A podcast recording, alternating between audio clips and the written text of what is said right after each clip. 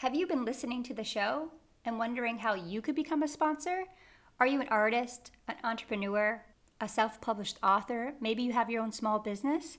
To find out more, you can go to www.bookinterrupted.com/sponsorship. We'd love to hear from you. Parental guidance is recommended because this episode has mature topics and strong language. Here are some moments you can look forward to during this episode of Book Interrupted. Probably I've been ignoring her since I was a teenager. They're so cute. They're like, what's that gel in my pants? She's like, then I'll get boobs too, right? And I was like, yeah. I think you have rabies. Cheaper than 1 month's worth of pads, right? If we actually don't need to get raped by women around our menstrual supplies. The economy be damned. I'm lazy. Right? Like, boyfriend, like, I don't know, I keep getting fatter and fatter. Like, yeah. Hardly eats because I'm like, you know. Things that you could say while rubbing your breast. And then I was so disappointed. A drop of menstrual blood gets anywhere. With knives, like inside of your body trying to get out. That's what it feels like. So every person with a period got unleashed. My body and soul, the inflammation is the goal. Try to learn something new without being surprised. My body and soul, the inflammation is the goal. Try to learn something new without being disrupted. Mind, body, and soul. Inspiration is the goal. And we're gonna talk it out on Book Interrupted. This book cycle is proudly supported by My Balanced Life, helping you find inner balance through individual, corporate, and community wellness programs. My Balanced Life offers wellness sessions across many disciplines, including Chinese medicine, which was discussed in this month's book, Seeing Red. Fully licensed and registered practitioners are available for one-on-one in-person treatments and virtual coaching sessions. As a valued Book Interrupted listener, you can book a free 15-minute consultation at www.mybalancedlife.ca/bookinterrupted. That's www.mybalancedlife.ca/bookinterrupted to learn more and book your free consultation. You can find the link in the show notes below. Welcome to Book Interrupted, a book club for busy people to connect and one that celebrates life's interruptions. If you'd like to join along, this book cycle's from March 28th to May 2nd. It's Lindsay's book pick, and we're reading the book Seeing Red by Kirsten Karchmer. Seeing Red breaks down the lies women have been made to believe about their periods and how to achieve a healthy cycle. Let's listen in to this episode's group discussion. I'd like to introduce Kirsten Karchmer, the author of Seeing Red, which we've been talking about for the last few weeks. We all have the book. We had a huge discussion about it last week in which there was lots of tears and lots of emotion. It was great. But now we are here with you and we have tons of questions. So we're hoping that we can just jump into the questions and just go from there. Yeah. Like I told you, if you feel like going on a tangent somewhere, go for it. If somebody else goes and we start talking about dogs or whatever, it doesn't matter. We talk about everything on here. First, I mean, the first thing I think we're going to jump right into is menopause and perimenopause. We're all in the kind of age. We're all between what Leah's the youngest, so what you're 38 and 43, 42. Sorry. Oh, 43. No, Katie's 43. You're right. Okay, 43. So we're all between that age. And a few of us are going through perimenopause right now. A few of us aren't. And so I think we're just going to start talking about that. I know you had a little section about that, but it really has to do with our periods. And so Sarah is going to start us off with the first question. So Sarah. Yes. So here's what I was wondering. Your book was extremely helpful, and I did identify with one of the people's symptoms. So what I was wondering is, how do you know if because currently my period is awful. Like, I mean, shot with a tranquilizer, and I thought I was just going through perimenopause maybe, and it was lasting 2 days to 4 days, like 2 days super heavy and then whatever. And then, so my question is, how do you know if it's, there's an underlying health issue that your body is telling you through your period that something's happening, that you have a health issue, or if it's you're just starting perimenopause and that's what's happening. Yeah. Like, how can you tell the difference? It's a great thing. I think that we have to start by talking about that conventionally in Western medicine, we are only looking for disease states, right? Something that we can put into a box and say, this is a disease. And through the lens of Chinese medicine, we're looking for like, where is it not ideal or perfect? And I hate that kind of for like women and people with periods, because we're already like expected to be perfect in one way or the other, but it's not that way. It's like, if we look at, we know what's ideal, and any deviation from that doesn't necessarily mean there's a pathology going on, but rather an opportunity, right? So it's a piece of feedback that our bodies are like not making the transition into perimenopause as easily as it could. And so whatever symptoms you're having from before you start your period until you finish menopause, if you can just relate with all of them, is just signals that your period is like your check engine light. And so whatever, you can just tell me your symptoms and I can kind of like tie it together for you if that would be helpful, whether it's short cycles or long cycles or PMS, or I can explain what's going on and then make some concrete like recommendations about specifically like what you can do to sort of get the system re-regulated. Oh, for me? Oh, so what is it? Sarah, you're so lucky. I know. It's like, if you don't want to go, Sarah, I'll go. We're all like, but we all want to ask for personal self-assessments. Well, here's the thing. That's what you should do, because that's where real learning can happen. Like when I wrote this book, my publisher was like, tell them how to fix. And I was like, the thing is that there isn't a one fix. There's not a perimenopause fix, because every woman is going to go through perimenopause different. There's not a PCOS fix, because some women get obese when they have PCOS, some get very skinny when they get PCOS. Like, so it's through the personalization of looking at every single way, every single symptom and how they present, that actually you get better understanding of like how you can apply this together. Yeah. So I'm happy to just go one by one and answer your personal. Okay. Do it, Sarah. Do it. Okay. So my periods, all of a sudden I didn't get I was like 10 days late on my period. And I used to always get it every 26 days, like clockwork. Yep. And then it didn't, I even was like, could I be pregnant? Obviously I wasn't. It was 10 days late. And then now it comes every 23 days, and it has for now for 4 or 5 months. And it is, it lasts super, super heavy for 2 days. And then it just, I have 2 more days of just like, not really heavy, but like brownie discharge and stuff like that. Yep. I get crazy migraines now. I'm prone to migraines, but a lot of them now, chest pains. And when I get my period, it's like I've been shot with a tranquilizer gun. I mean, this last period was okay. I wasn't as tired, but I did cut down my caffeine, like your book said, because I thought I might be that girl that like, you think you're healthy, but you've had too much caffeine. And another reason I thought that I might not be perimenopause is because I'm actually the thinnest I've been since I was like in my early 20s and super fit. Like I'm thinner than I've been. How long have you been in Senegal? It'd be 3 years now. Did any of that, like, I would expect that your diet is probably a lot better in Senegal, like more fresh food and less fish almost. Yeah. We have a lot of fish, and rice and, a lot of fresh foods. Yeah. And you're 42, did you say, or 43? 42. Okay. So, and are you, by any chance, are you taking your temperatures? Like your weight temperatures? No. Okay. No. So what happens in perimenopause, I spend a lot of time on TikTok with like 13-year-old girls. That's like my sweet spot right now.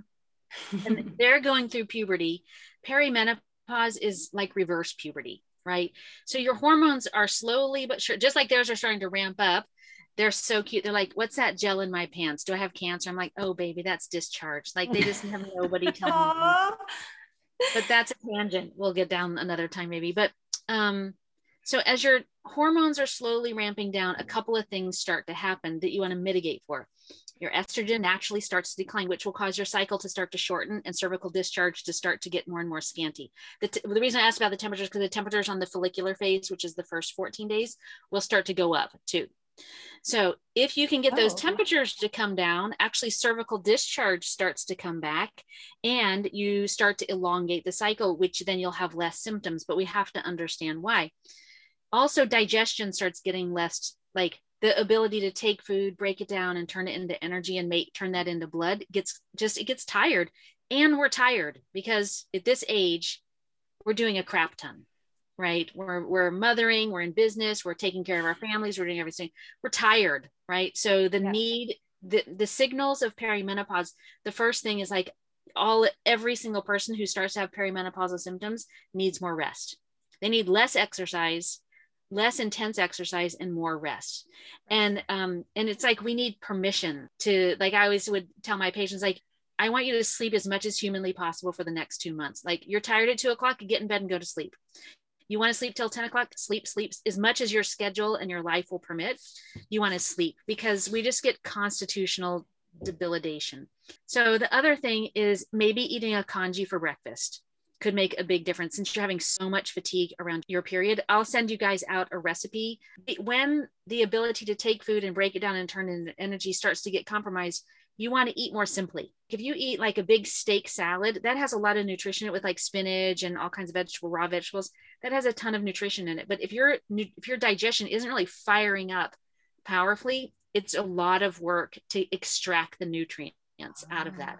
Congee is where you take a cup of organic brown rice and 8 cups of water, some cinnamon sticks, some fresh ginger, all stuff I know you have in Senegal. And then you're going to cook it for 10 hours, either on the stove, super, super low, or in a crock pot or Instapot, but you want it on low heat, slow and low. So for a long time, then in the morning, it'll be ready. It'll make a whole pot, take out the ginger, take out the cinnamon sticks, and then puree it if you have a hand blender. Mastication, like chewing, is the first piece of digestion. So often we don't chew enough. So chew more when you're eating, but for the congee, you're making this meal that's like high fiber, high nutrients, really easy to get access to it. So it's like cooked to death and you eat it like porridge, like a rice porridge. So you want to add a tablespoon of whatever kind of fat you want. So organic butter, coconut oil, any kind of like healthy oil that you want to add to it. That's really important. And then you can either go sweet or savory. So you could add like a tablespoon of honey to it or real maple syrup. Or if you want to go savory, you could even make it with bone broth instead of water, or some part bone broth, and then put sesame oil on it and sesame seeds and some chives. You could even put like 1 thigh in there, but you want to puree the whole thing again. So it's like, it'll be like cream of wheat texture, and then just serve it with the oil on it. And then eat that every single day for about 2 months for breakfast. And you'll be hungry. You'll start to notice, wow, I'm more hungry. So about 2 hours after that, I would start drinking a cup of bone broth, like 2 times a day. So 1 in the morning, like just as soon as you get hungry after the congee, drink a cup of bone broth. It's got 10 grams of protein in it, tons of collagen. It's like liquid blood practically. It's and so yummy. And beef, like large animal, because like bone broth is usually made from the femur, and they bisect the femur to get the marrow. And so if you're using a chicken, its femur is like this big, right? And a cow femur is this big. So there's a lot more marrow, which makes it a lot more collagenous. And because like what's happening is like your digestion is slowing down, your estrogen is declining, your temperatures are rising, it's drying up the cervical discharge, it's shortening the cycle. That heat also comes from not enough blood, because when you can't make energy, you also can't extract the nutrients to make blood, which is why you're having like these 2 crazy days and then nothing instead of 4 solid days. So the bone broth twice a day, all month for like the next 2 months will make a big difference. Spirulina would be really valuable for you. I would use the tablets only, like 500 milligrams. And you can try to go up to 6 tablets a day, like 2 breakfast, 2 lunch, 2 dinner. Start with like 1 at breakfast, 1 at lunch, and then see what happens. It's really cold, anti-inflammatory, it clears heat. So it'll get rid of all that heat in the front end and help to make better cervical discharge. And it makes blood really well too. Every couple of days, add one more, see how much you can tolerate without having any negative side effects from it. And if you start having loose stools, just back it down until you don't have it. It's not going to like break you in any way. You can use Chinese herbs. Like you can't get Brazen in Canada or Senegal, but I could probably like come up with a similar formula that you could probably buy at a Chinese market in Canada if you want. Okay, cool. Great. So just ping me back an email, and then I'll respond to each of you if you need like something special, like a formula. Okay, great. Thank you. That's really nice. Thank you. You just made Kara's day. So she's gonna cry. Good. Was that helpful? Very helpful. Yeah. Very, very helpful. Thank you very much. And you'll see like what I tell each of you, that they're like variations of theme. right? Like, it's really like playing around with like, there's only so many pieces, and you kind of play with those pieces. Leah, do you want to go next? Because you're also in the perimenopause, menopause question about hormone replacement. Yeah. So my question is about hormone replacement therapy. About 3 years ago, so around 35, I went through a real rough patch, like emotional rough patch, but also really linked into my hormones. Like, I was wild. My testosterone was like, I was having a rage pretty bad. And I finally got into a hormone specialist, and he said I fit the bill for, I was just perimenopausal. And he started me on estrogen and now progesterone as well. And I wondered what you think about that. Obviously, I know that you go a different route than kind of the westernized way, but I just wanted your thoughts about it. So I think that all of Western medicine has a place. For me, the place is slightly different, because it's like, okay, if you're having too much, like, overproduction of testosterone, the first place that I would want to look is sugar metabolism, because most commonly when you have blood sugar instability, you overproduce, like high blood sugar, then you'll have overproduced insulin, which triggers the overproduction of testosterone. So instead of using supplemental hormones, I'd be more inclined to like, can we peel back the layers of the onion and find out, like, I would be more interested in thinking about like, how, like, what's the whole picture? Just like what we talked about, what's the whole picture? That the side effect is that you're full of rage. And to me, it sounds more like PMDD as opposed to just like perimenopause. I didn't even know about PMDD and Chinese before this. You're touching upon PMDD was a game changer for Leah. I think that so many, I talked to a woman last week, and she was like,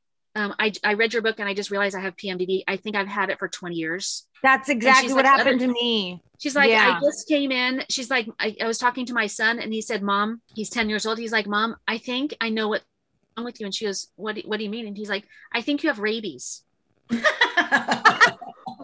And she was like, what? Because she didn't know it was in the context of her hormonal behavior. And she's like, he's like, we were learning about it in school and all the things like erratic behavior, rage, like being really mean, but then being really nice, like shortly after that, and like all this, whatever. And she cried and she's like, oh baby, I have this other problem called PMDD. And, probably, where do you live? I'm in Canada. So like, let me, I'll send you a formula that's like kind of like the Brazen formula.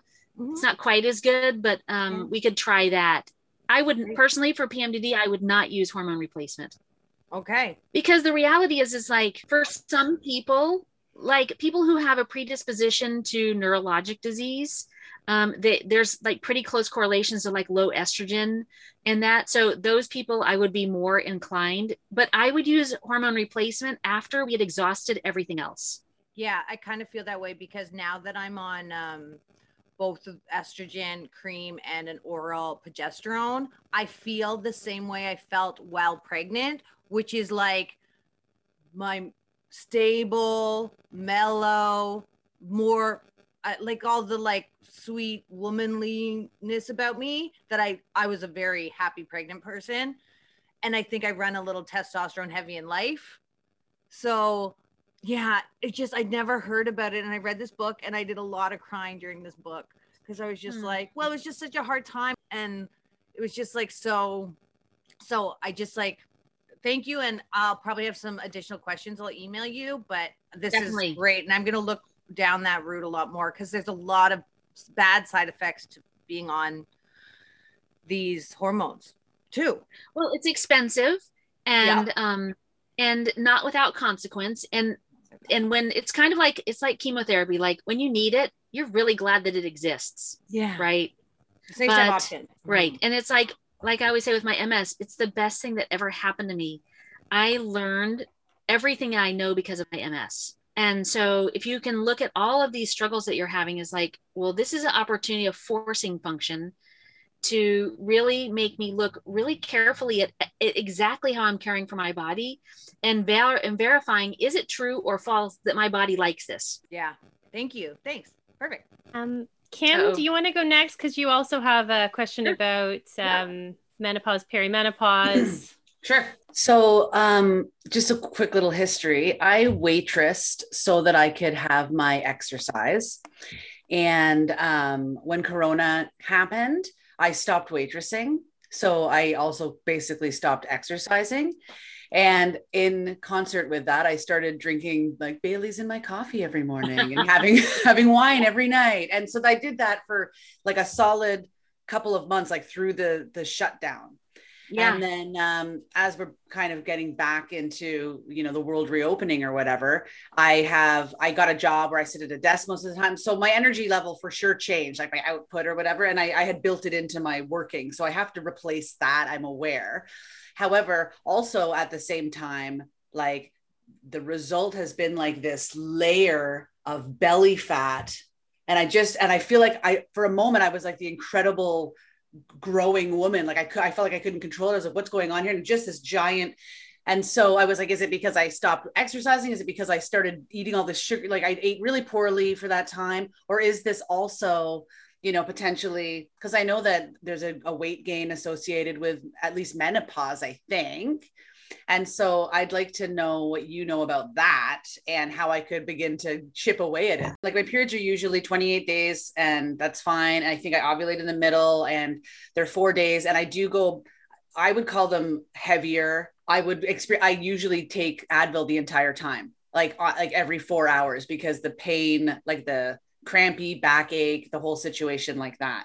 And, I've also focused on cutting back caffeine because I was also like drinking an absurd amount of caffeine. So I might be a different person than the person I'm kind of asking about, but in that framework, I'd like to know some best practices to move forward. How young are you? I'm 43. All right. So y'all are all close in age, all you perimenopause people. So definitely as soon as you turn 40, just losing weight becomes a whole new thing. Just, it's really fucking so shitty. I mean, it makes me so like, so demoralizing. And so, yeah, part of it is like perimenopause. Part of it, like we cannot underestimate how stressful the last year has been, how incredibly like, you know, your job was being a waitress. And then essentially I'm guessing that job just went away, right? Because the restaurants were all closed and we were in lockdown. Often we think about like stress is like this side thing, but stress is often like this stress and mindset are often like the most important things to work on. Like when we did the pilot for Conceivable, we were working with infertile women. We increased the likelihood of conception by almost 270% in women who were 35 to 41. And our investors were like, well, how did you do it? Like, what was the thing that knocked them up, right? They want to like isolate it and like, you know, replicate it. And even after all the interventions that we customized, like with such precision for everybody, customized menu planning for each phase of the menstrual cycle, customized Chinese herbs, customized exercise, customized blah, blah. Everything was almost equal in its impact in changing the cycle in order to change the fertility, except one, which was the mindfulness and mindset work. And that outperformed everything else by 5%. So the first step is to really do a self-assessment about, you know, how stressed do you feel? How satisfied do you feel with your life? The process of what we talked about before around turning food into energy is actually the process of being satiated, right? It's like, can you get satisfied from the food that you eat? And so when people start gaining a lot of weight, if you look at what's happening in their lives, often they're very dissatisfied with how things are going. Obviously, we're dissatisfied because we've been in a fucking pandemic and that's been, you know, so crazy. But the first step is to think about like, okay, where am I satisfied? Where am I not satisfied? What are the ant steps that I can start to take in the areas that I'm dissatisfied? So even around the weight thing, I'm working on the same thing right now, weight. And so it's like, instead of trying to build a whole new program for yourself, like, is there an ant step that could be a 10-minute walk around the block, no matter what, every single day? Like something so easy that like, you can't not do it. Do you know what I mean? I have made those changes as well. And also, I mean, the shutdown for me, I was like, yay, an excuse to not go anywhere. Like I was kind of relieved. I liked it, right? And I know that I feel bad saying that because for a lot of people, there was a lot of negative, whatever. But I was like, I'm okay if we shut down again. Like the economy be damned. I'm lazy, right? Like, yes. No. But no, I am. Yeah, for sure, doing that for sure. Like I take my dog for a walk every single day now, and I was finishing my degree, right? Because also, if I can kind of see a point between, I'm pretty good at the mindfulness and self-assessment and making sure and whatever, but I was also finishing my degree, which is something I can't decide not to do. And I was hating every second of it. And so now that I'm done, I also feel like, oh, I'm not as bad as I thought. Like I feel like there is some movement in the direction of like, at least reversing the incredible growing woman. Like doing all of that. And then also making sure that you actually practice feeling satisfied. So like where the mind goes, the body follows, and where the body follows, the mind will go. And so really being very attentive to, like, I used to always say, like, even when you take a great poop, be like, dang, that was really satisfying. Like anytime that you eat and it's really good, you know, like even before you get full, being like, this is, you even say like, this is so satisfying. You're actually signaling to your body to you're satiated, and it can actually really help you to eat less. Because if you start really focusing on like you eat a little bit, you're like, oh my God, this is so satisfying. This is so satisfying. And then you're working, what, you know, whatever you're doing. And you're like, oh, my work is so satisfying. You keep reinforcing how satisfied you actually will be much, much less hungry, which allows you to make better food choices. Like just like, you know, never go to the grocery store when you're starving, because your hormones seem pretty good, right? Your cycle is regular, you're bleeding, except for the pain. I want to send some Brazen stuff to you guys, because there's one formula that's really good for sort of like the PMS stuff that we can approximate in Canada, but the cramp formula, if you're in that much pain, that's a custom formula. So I don't know how to approximate that to get the result, to get you out of pain, but like in 2 or 3 months, you won't have pain anymore, like almost no pain. So we should look at that. I'm just thinking of the other pieces. The other thing is like, certainly in menopause, like women do much better with like lower carbs, not no carbs.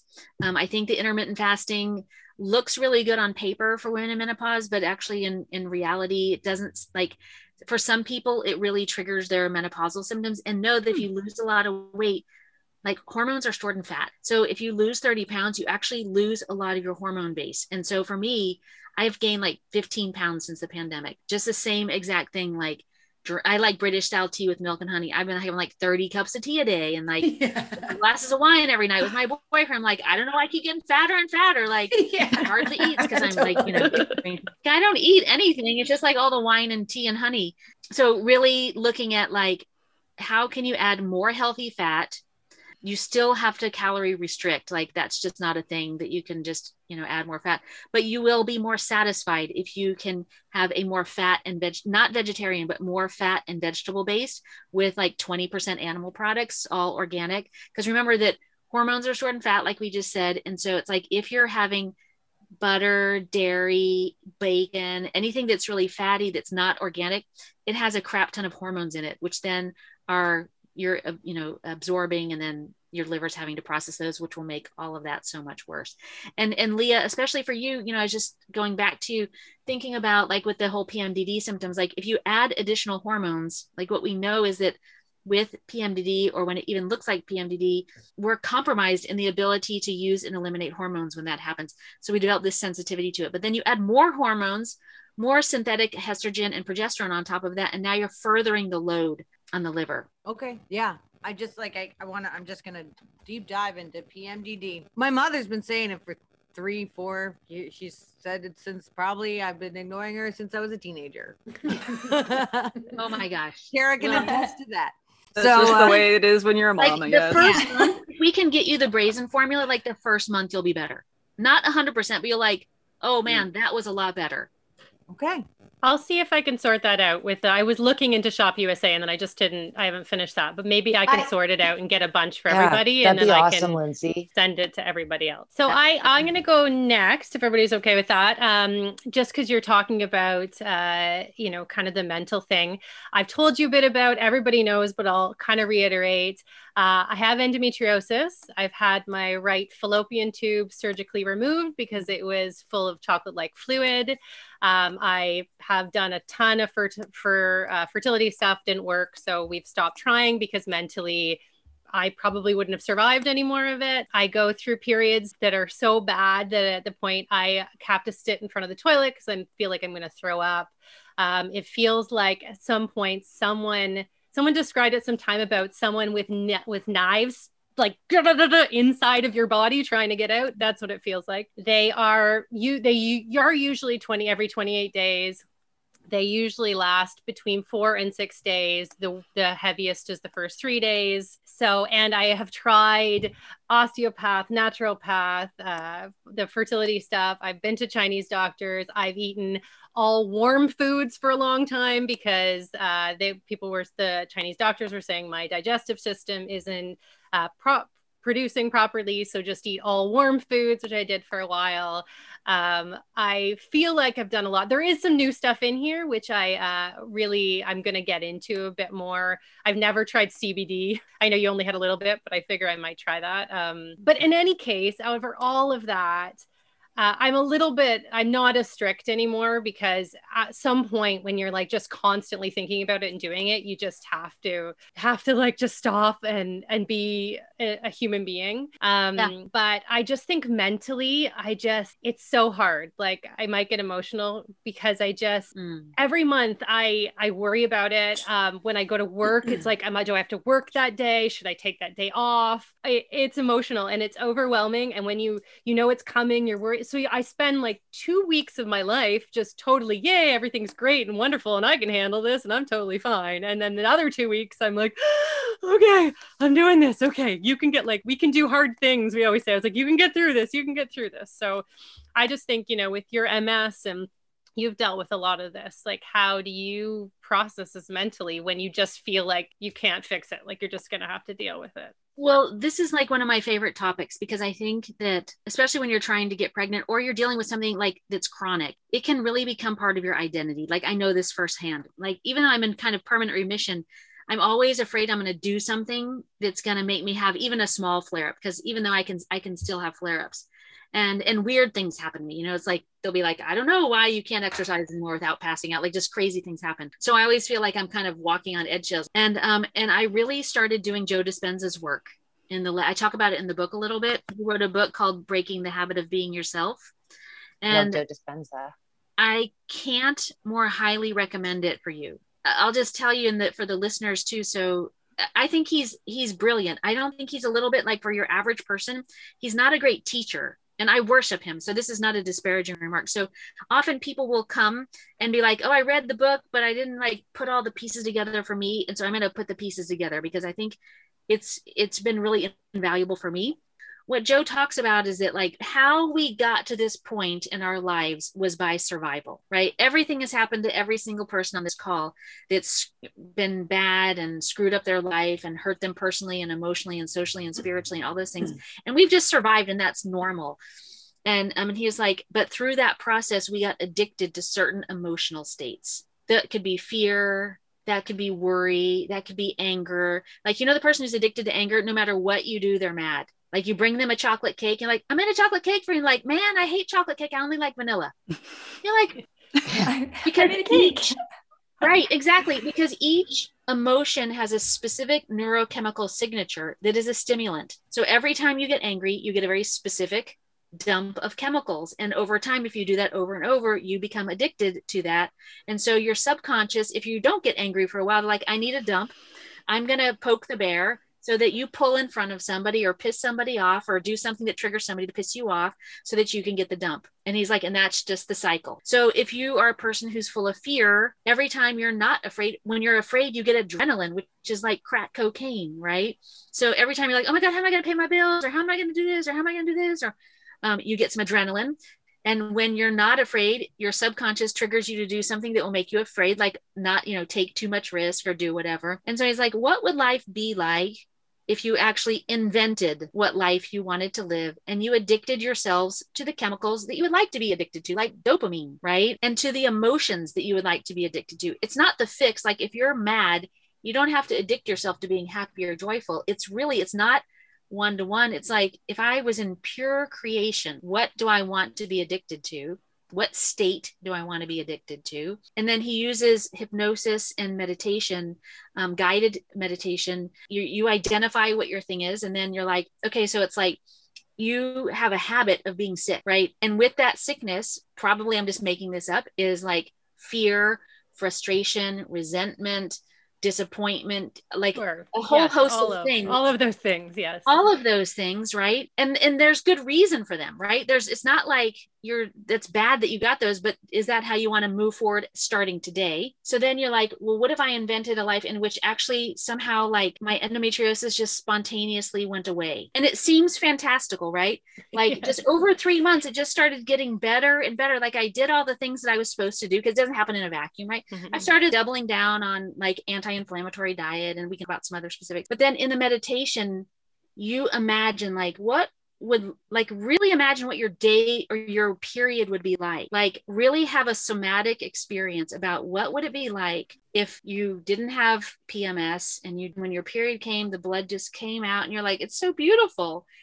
And then he seals the deal. This is in a hypnotic state, because he puts you in like a self-hypnosis state. And then he's like, now, if that was your life, what would you feel when you experience that period?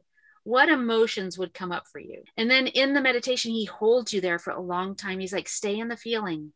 Imagine you're having your period and there's no pain. And you're like, wow, this is like fucking cool. Like, I can't believe it. Like gratitude. It could be whatever feelings you feel, like joy, disbelief, like limitlessness, like whatever. And so that's sort of like the overview, if you can think about it. So as you listen to his book or any of his videos, you can see like, okay, this is, because he's kind of like me. He's like a long talker. He never sort of solidifies it in a way that you can like really apply it. And so I'll share with you mine, because I think that I think a concrete example is always really useful for people. And so like I've been building at Brazen and Conceivable for like the last 5 years, and really struggled. Like really, people didn't understand it. People were like, your period doesn't have anything to do with it. It's normal to suffer with your period. You're wrong. You're not a doctor. You don't know what you're talking. It's just, right. Yeah. And I started saying, I've got to stick in my spoke. I just got to stick in my spoke. Usually everything just goes my way. I got to stick in my spoke. I don't know. Like I'm right there. I can help so many millions of people. And I just like, I can't get the stick out of my spoke. I got completely addicted to stuck. So in my meditation, what I do is I'm like, all right, my state is like, imagine what would happen. Like, this is what my life looks like. I have all these addictions, like fear, ambition is actually one of my ambitions, like, 'cause I take on too much stuff and then I can't do anything well. Greed, disappointment, right? I imagine I'm sitting there and they're like barnacles on me. And then I just like, when I wake up in the morning, I imagine like, 'cause he takes you into this field, this energy field. Sorry for the long answer, but I think it's interesting. No, great. And I'm wonderful. Like, my whole purpose is to make the field better, right? That everything I do and say for the next 24 hours only makes all of the energy in the whole universe more beautiful, more loving, more impactful, more empowered, right? But I can't do that with my barnacles. So I sit there and I imagine for a second, and then I just like take in a deep breath. And as I breathe out, I pop all the barnacles off. They just like pop, like they just all pop off. Like it's so easy. Like everything was so stuck and I'm like wrestling it like a dirty snake, they just pop off and I immediately catch on fire. Like in a good way, just when the barnacles come off, I'm like full fire. And all of a sudden I can magnetize anything I want. It's just so, it's like the moths to the fire. All that I need or want is just like coming to me. And because I'm an alchemist, I take it all in and I like, I do what I want to do every day. And I put it back into the field 1,000-fold. And what would that feel like? That I don't want to get up off the cushion. I get to that point, I'm like, I don't want to stop meditating. Before it was always like, how much longer does the meditation have to last? How much longer? I'm like, real, I get to that point, I'm like, I never want to leave this place. I want to stay right here for an hour. And you just stay there and you're like, yeah. And then that was true. What would be possible? And for me, I'm like, what would be possible is like when my daughter has a daughter, that I overhear a conversation that the two granddaughters and her friends are talking. They're like, when my mom was a teenager, women used to like really suffer with their periods. Like they'd throw up and pass out and kill themselves over it. And the friend says, no way, that's fake news. That would be awesome. That. Right? That was our future. Right? That so every person with a period got unleashed on society, because all of you are missing out. Like what you have to offer and bring into the world is compromised by your period. And I want to see what the universe looks like when every single one of you are completely unleashed and you have all the mojo that you have already. You're already like crushing it at 50%, most of you. What happens when the other 50% gets unleashed? on like the whole universe and on society. And so it's like, so I'm addicting myself to that universe and what that would feel like. And I'm not kidding you. Shit starts changing so fast, because either you can orient your life to worrying about either what happened in the past or what's going to happen in the future, or you can orient yourself to just like live in this fantasy world that you're in creating and that you're training every cell in your body to respond to. I love that you're a Joe Dispenza fan. Well, I think, you know, what I really care about is like, how do we put tools into people's hands on every single person on the planet? How do we get the tools? And the mind stuff is free. It's free. Like we operate as a disenfranchised class, right? That we are powerless, but actually if we can harness this, we don't need to even worry about what the men are doing or doing to us. Like it won't matter. That's just like, not even like I'm busting off my barnacles right now. So actually don't give a shit what you do. Book interrupted. This interruption is brought to you by Unpublished. Do you want to know more about the members and Book Interrupted? Go behind the scenes?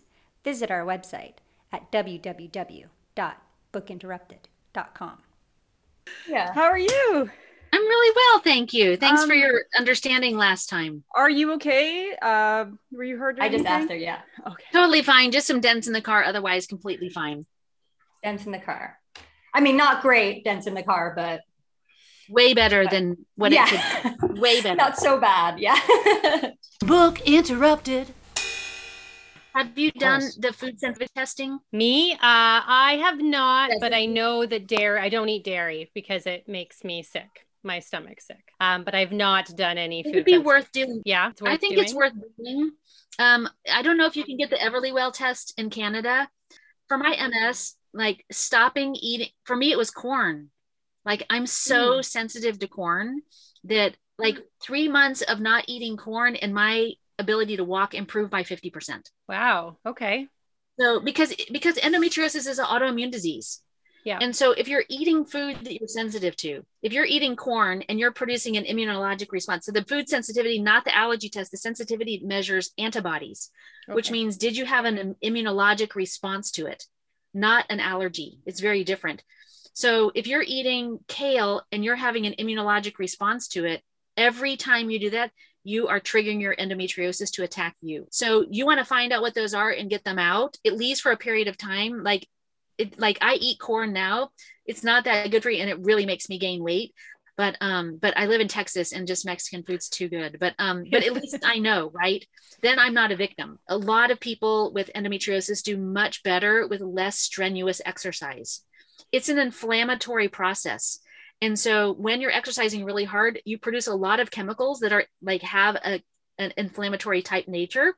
Doing more like gentle yoga, restorative yoga, pool things, heat clearing things can be really beneficial too. Okay. Mm-hmm. I do yoga. But I work as a server. So well, not right now, but I'm on my feet running all the time and I bike to and from work. So maybe that's a little excessive, but perfect. So I'll try to kind of be calm. Probably not. I mean, I'm looking like CrossFit, you know? Yeah, no, I don't do any of that kind of stuff, but. Of Meredith who hasn't. Yeah, Meredith, you have a good question. Yeah. Do you want to? Right. Yeah. Okay. Well, in your book, you shed light on the human rights issues surrounding periods, lack of education, lack of access to menstrual products. And I was wondering, is there any organization or charity that you recommend that's currently addressing these human rights violations and making a difference, and maybe a way that our listeners and we can get involved? So we partner with Period.org here in the US. We haven't partnered with a global organization yet, but actually what we're going to start doing is because I work with so many young girls on TikTok who tell me they don't have menstrual supplies. In fact, one told me, she says, you know, my family's really poor. And so what I do is I go to school and I look in the box in the bathroom and I find the used ones that aren't too used. Oh. And she's like, can I get an infection from that? Oh my gosh. And I was like, you know, they're young. So I'm like, my inclination is like, send me your address. I will send you a lifetime of supplies. You like, so you never have to do that. But then I always tell them, don't ever give your address to anybody. Like it's not safe for you. I started doing some research on menstrual cups because I think a lot of these organizations are providing pads. but it's not sustainable. It's not good for the environment. I'm really interested. I think I'm going to start my own foundation. That'll just be like a gifting program through Brazen. A menstrual cup in the US costs $30. And I found menstrual cups for 30 cents on Alibaba. And I was really furious with that because I thought, you know, we've been getting raped by men since the beginning of time. We actually don't need to get raped by women around our menstrual supplies. That is a ridiculous markup for something that's really a necessity and cost prohibitive. So what we're going to do is, like, when people check out at Brazen, we'll ask, do you want to donate, like, you know, $1 to $5? $5 allows us to give 25 cups away to someone. So we're only going to do cups because that way we can, and we'll match it. That way, you know, it's like sort of teaching someone to fish, you know, or giving them the food. If we give them cups, they're good for about 10 years, right? And because we can acquire them so cost effectively. And what you see, like, in the marketplace and what you see on they're because people are like, well, those are probably shitty if they're from Alibaba. I'm like, they're just 100% silicone menstrual cups. There's nothing sexy or special about a $30 cup. So I'm going to really end that conversation. But for now, Period.org is, I don't know if there's one in Canada. There's a lot of smaller ones. Probably if you look on Instagram for your own country and say, like, you know, menstrual equity, I'm sure you can find, there's like even local ones in Texas too. Great. Yeah, that's wonderful. That's awesome. That really made me think about the cups though, because you're right. When I think about when people donate or give, it is like, even when I've worked at food banks and stuff like that, it's all packed. If they just and a homeless person needs more, like, you know, maybe they can find a pad this month. And if you have one pair of jeans, a cup in their back, or even two, you know, I think if they have to, right? Yeah. Like, I mean, right?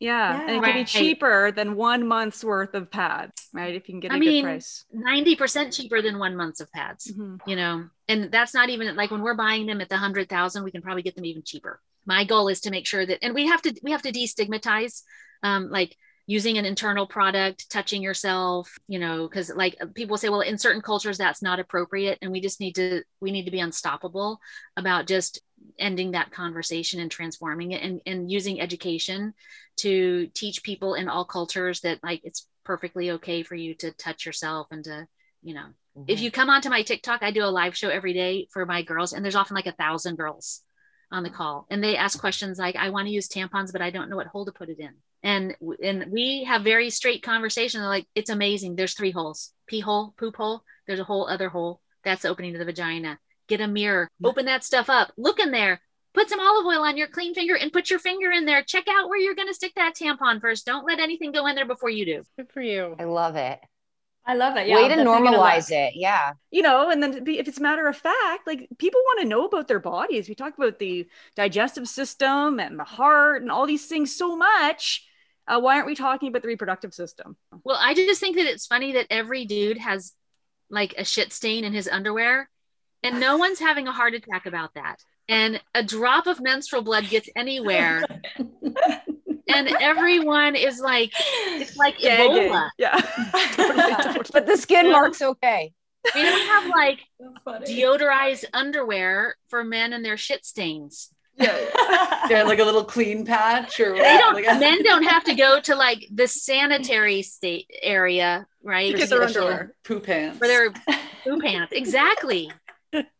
We did work on that too. Some period. Yeah. We made, inspired by your book, we did some period poems and period raps. So we're going to put them on, and Sarah's doing a period dance. We all did something artistic inspired by your book. Wow. So we're going to put them on YouTube so you can listen to them and see what you inspired. And you also inspired Sarah to talk to her daughter about her period. So my daughter's 8. Yeah. So, you know, I was just waiting, like, as I was reading the book, I'm like, I had that fear, right? Like, I don't want to ruin her childhood or whatever. But then it just came up because she was talking about, she knows about, like, how babies are about babies, right? And the baby hole and stuff. And then I just kind of let it there and it was fine. It was just very matter of fact. And she's like, oh yeah, I asked someone else about that. And they're like, you'll find out when you're older. And I was like, oh, and she didn't ask me because she asked someone else, right? Someone she felt like it was more like her peer. Anyway, so yeah, I had the conversation. It went really, really well. And it was good. And your book inspired that. So thank you. That makes me so happy. Well, you should show her my TikTok feed. It's all like period tips and information for like mostly, younger girls, like, but it's mostly funny. So just the period expert is my title on TikTok. Period expert. I'm going to hook. And then she can come in also and ask questions, or y'all could watch the live together and just hear the other, because also I think it's a way to normalize. Like a lot of the girls are like, is it normal to want my first period? Is it normal to be scared about my first period? What's going to happen? Is the blood going to spray out? These are all the things that happen every day at 4 Central weekdays. And I like so many girls will say like, I was so scared to get my period, but now I feel like really armed with the tools. I made my period pack. Because girls can get their periods at 9. And how do we help? Because like, they're like, how do I tell my mom? I'm like, first of all, you roll in with an attitude. Like, guess what? I just became a superhuman. Okay. Because I can make humans now. So first I want to plan a party today. And second, I need some supplies. I was like, don't be weird about it. If you're weird about it, they're going to be weird about it. Be proud. You can make humans. That's like so amazing. It's the most amazing thing that what humans can do is make another human. That was another thing that my daughter was excited about. And boobs. She's like, then I'll get boobs too, right? And I was like, yeah. Yeah. She's like, okay. And I can make babies. So I was like, yeah. No. She's like, okay. Oh my God. I remember that when I was a kid, I was like, I can't wait to get boobs. Yeah. I was so disappointed. I think there were like old wives' tales about things that you could say while rubbing your breast. And then I was so disappointed that it didn't work. Oh my God, I hated getting boobs. It just stopped at size A. I hated it. Mine got so big. I must. Oh, yes, that's what it was. Yeah, I must increase my bust. Yeah. People did that. I'm like, I don't want a bust. That was from a book, I think. Wasn't it? Where did that come from? Yeah. Hello, God, it's me, Margaret. Was that it? Yeah, I think it was. Yeah. I was a late bloomer though. I didn't get my period till I was 14 and didn't get breasts. Like I just wanted them. I had a bra, but no boobs. I was the only one in the change room. I'm like, have them a bra. My mom's like, why? I was like, all the other girls have them. I'm the only one. And she's like, I don't know if we can find something that'll work. You literally have nothing. And I was like, please. Yeah. My God. Anyway. I was totally the opposite because they all know that I had breast reduction when I was 21. My boobs grew. My grandmother had usually like everybody and they were so big and I had like cuts on my shoulders and I'm like trying to cover it up and I hated it so much. And so totally the opposite. Oh my gosh. Well, I love y'all's stories. If you have any puberty stories, any other puberty stories, I'm actually writing a graphic novel right now about a girl through puberty named Kiki. And cute. And it like, because all the puberty books are basically like recipe books, like this is your blood and this is your vagina and here, and so I wanted to, it's like now that I know these girls, it's like not appropriate. Like, so I'm writing a graphic novel and she goes through puberty and like learns about all these things through her story, as opposed to like, this is this and this. And then in the second book, she's kind of a tomboy like me. And so she's kind of the girl that all the guys really like, not because they want to get with her, because she's just like a really cool girl. And somebody said like, oh, so-and-so is such a bitch. And she's going to be like, well, maybe she's getting her period. And they're like, her what? And then the second book is her schooling all the boys about women's bodies, getting with girls and periods. So if you have any like anecdotes about your own, like for me, I was a tomboy and, my sisters, I had 4 sisters. They were always saying like, oh, you've got little mosquito bites. And I literally thought they really were mosquito bites. So I was constantly spraying myself down with bug spray because I was like, I didn't want any mosquito bites. Kirsten, But anyways, I'm looking for those kind of sort of stories and anecdotes. If you guys have any, would they be willing to share just for Kiki? He's going to go through all those things and we can kind of tell the story that way. Well, if any listeners have any and you want to share them with Kirsten, you can put them on our Facebook. Yes. We have a Facebook group, Facebook page. Send them. We have an email.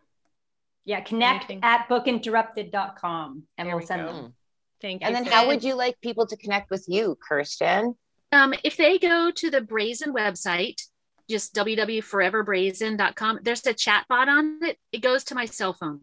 Perfect. So you can. That's how I sent you. I didn't think it was going to you. I thought I was just talking to some random person in the company, and then you wrote back. I'm like, oh my gosh! All right, great. It's me because we're building the first period tracker that can fix periods, and I need to have a lot of conversations about all of this with as many people as possible. It's a real learning opportunity. And we did just launch like a period. I mean, something from my first company. Sorry, I know we're kind of out of time, but we launched a new tool for fertility that we used at Conceivable a little bit, but we're modifying it. So people who are trying to get pregnant, if they go to conceivable.com, it's just part of the Brazen, but just different website. We developed a tool that like looks at every single factor around your health, around your cycle, around your period, around your temperatures, around your habits, mindset, everything. And it scores it on a 1 to 100.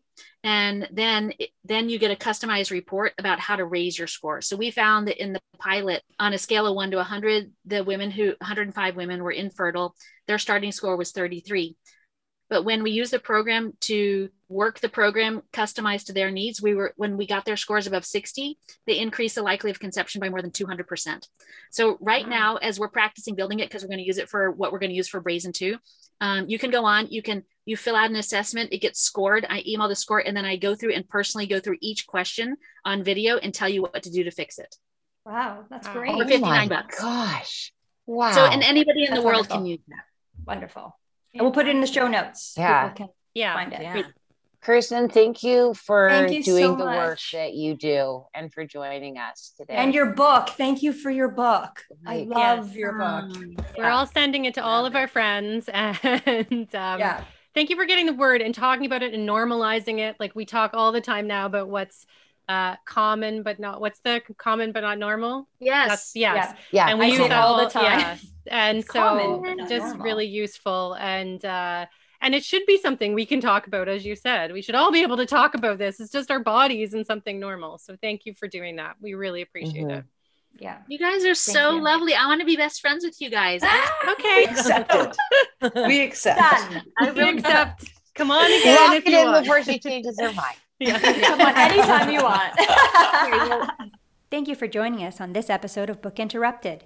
If you'd like to see the video highlights from this episode, please go to our YouTube channel. Be sure to subscribe, and you'll be notified when there's new content. Book Interrupted.